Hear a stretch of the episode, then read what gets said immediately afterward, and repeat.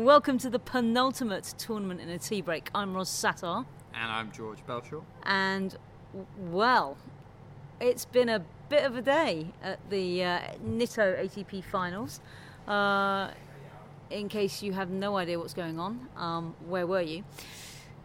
Roger Federer was stunned in straight sets by Alexander Zverev. Sasha Zverev played, I think, exceptionally well. Mm-hmm. And everything was going tickety-boo. I think he would have won anyway, regardless of the incident where a ball kid dropped a ball. It rolled forward and the kid actually had to go and pick it up. Now, I believe, and you can correct me if I'm wrong, Zverev spotted this because the umpire's head would have by now turned to Zverev as he was about to take his shot. Yeah. He stopped, pointed out what had happened. Yeah. Now, was there like a little bit of conflab, or was it a straight we play the point? The umpire basically asked the ball kid, is this what happened? Because he didn't see it. He said yes. Federer also asked the ball kid this. Twice. Did this happen? And the lines person, they all said it was, that's what happened. Federer was a bit annoyed about like the umpire not seeing the decision, and he was a bit unsure on the clarification of the rules, whether Zverev's allowed to just stop the point himself and do that. And he was kind of saying, well, the umpire could have turned around to himself, well, you know, tough luck, buddy. Yeah. Tough luck to you. But I mean, you know, come on. If I think it was fair from Zverev. The replay show it was fair from Zverev. Federer says he understood why Zverev did it, even if he wasn't necessarily sure he did it. He'd have done it himself. Arguably, would have been a greater controversy if the point had gone on, and Zverev had only said it at the end of the point and then been unable to challenge. So I think in terms of the right result of the situation. It was good, and it was quite funny that Zverev aced him a second later. I know. That really added an extra layer to the pie.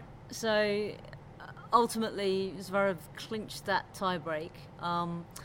What we saw was probably the uglier side of tennis. So, after Federer walked off, it's no secret that just given Federer's longevity here, a lot of Swiss fans will book tickets. You can almost certainly guarantee that he'll be in the Saturday, Sunday type scenario. They often have all the tickets snapped up and booked, and it is often, as is the case in a lot of stadia, a pro-Federer affair. Yeah. Carlos Bernardes, I don't think... I was listening to the feed, watching here. He explained what happened, but he didn't really go into any great depth, and they weren't overplaying it on the Jumbotron. We saw lots of replays, but obviously they didn't. So the crowd booed Zverev, which left him feeling, as somebody said, looked a bit startled. It caught him off guard. Annabelle Croft told the crowd off. And I think perhaps sadly, and again, especially when you look at it in light of what happened to Naomi Osaka, I actually felt for him because he can be quite brash. He's 21 and exceptionally talented, and probably by now exceptionally rich. And he actually said, I needed a few minutes to myself. I was pretty upset when I got to the locker room. I think, you really need to look at yourself, people, if you think that this is acceptable behaviour. I mean, that's just my take. Yeah, and Federer pointed out that you take it more personally in a tennis scenario because it's so rare to have that sort of thing happen, and it must have felt incredibly lonely and daunting for Zverev at that moment because he is also a huge Roger fan. You can hear all the stuff he's saying. He understands the kind of partisan supporting of Federer because he is in many ways, a partisan supporter of Federer himself. Yeah. So, it wasn't very nice. I think the crowd were out of order. As with all these things, you can understand a little bit where the situation arises from their perspective and not seeing it. But, I think Bernardes did say to the crowd, he announced what had happened. And the thing with me is it's a sheep mentality, isn't it? I mean, Not all of you are that annoyed by it, are you? Are you really? No, you're just joining in with it because you're following whatever Mr. Captain Partisan. And, you wouldn't all of you think about doing it. You've all just jumped on this bandwagon, and that's where it's a bit... Yeah. Just not very nice. But, you know, Zverev's handled it pretty well. I don't think it'll affect him too much in the future. I know, and I think he's got, in Lendl, he's actually got a coach that never was the popular guy. Yeah. He never was beloved by anybody. So I think that with him, this actually is probably quite good for him, because Lendl will probably sit him down and sort of say, everybody hated me, so, you know, go out there and hate them back. You know, so I think it'll be good for him. But let's quickly, swiftly move on to Djokovic and another beatdown. Yeah, too good. I mean, really, I had to feel for Kevin, because he'd started so well and he looked like he belonged, and I think that's the key thing. He looked like he belonged in this group. Yeah.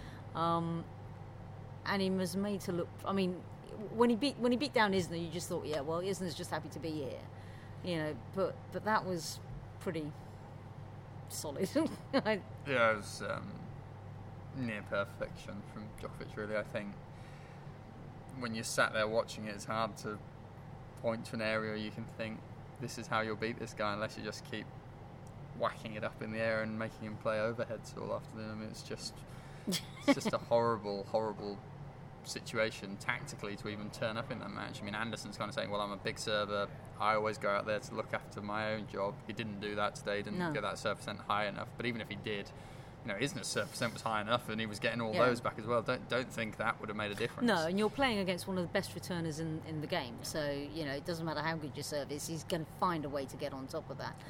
So we now have Djokovic and Zverev. Yeah. I was going to say Isner there. I was like, no, Roz. I can't see anything other than the Djokovic win. No. Can you? So really, the question is, can you see Zverev taking a set off him? Well, you know, Zverev's serve has been pretty good, and probably it's improved since he faced Djokovic. He was close against Novak in that first set, the first 8 games of their group meeting, and then kind of fell away. And I just wondered back then whether he was kind of thinking, right, I don't want to get into a long one here, because the next match is more important for me to come through.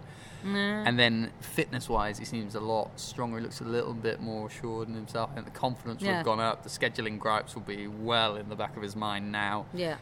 So I do think it'll be a very different match. Do I see him winning? No, but he could take a set. I don't think he will. I think Djokovic hasn't been broken all week. He'll maintain that. And he'll wrap this up and become the first man to win this title without dropping a set. Okay then. Well, hopefully we'll have time to come back to you tomorrow. But in the meantime, you have, of course, been listening to Ross Satter from Britwatch Sports. And George Bellshaw from Metro.co.uk. Thank you very much. Goodbye.